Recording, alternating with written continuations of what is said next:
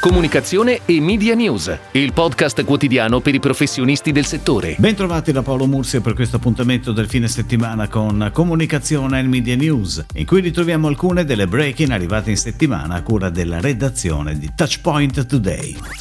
Il gruppo ELAC du Furnovi ha affidato a copia e incolla l'identità, la voce e la presenza digitale e social del suo prodotto spalmabile Crema Novi. Copia e incolla ha definito le dinamiche creative da applicare alle properties Crema Novi, così come le linee editoriali da perseguire nelle attivazioni con food blogger, influencer e progetti digital di più ampio respiro, da diramare lungo i prossimi mesi della collaborazione.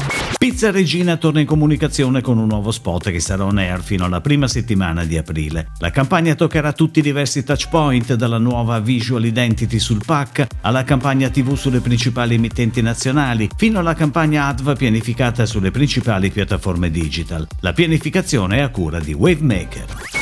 Yamaha Motor Europe lancia un'esclusiva special edition per celebrare il ventesimo anniversario dell'uscita del primo T-Max. Nasce infatti T-Max ventesimo anniversario. Max Evolution recita il payoff della campagna ideata ancora una volta da Armando Testa, che rappresenta visivamente un percorso evolutivo lungo ben otto generazioni. La campagna multi-touchpoint anticipata da un video teaser prevede tagli a 90 e 30 secondi ed è stata prodotta dalla casa di produzione interna Little Bull Studios.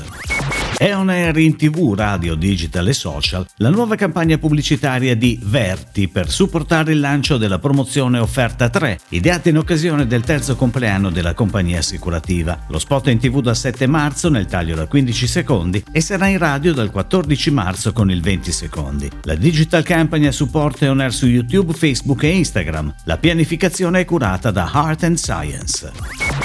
UPA, l'associazione delle più importanti aziende che investono in pubblicità e in comunicazione in Italia, stima che il 2021 possa chiudersi con una crescita degli investimenti pubblicitari pari al 4% in linea con le aspettative di recupero del PIL. Il dato emerge dalla tradizionale survey effettuata in questi giorni tra gli associati, da cui emerge una ripresa della fiducia da parte degli investitori, pur a fronte di una situazione complessiva non priva di incertezze.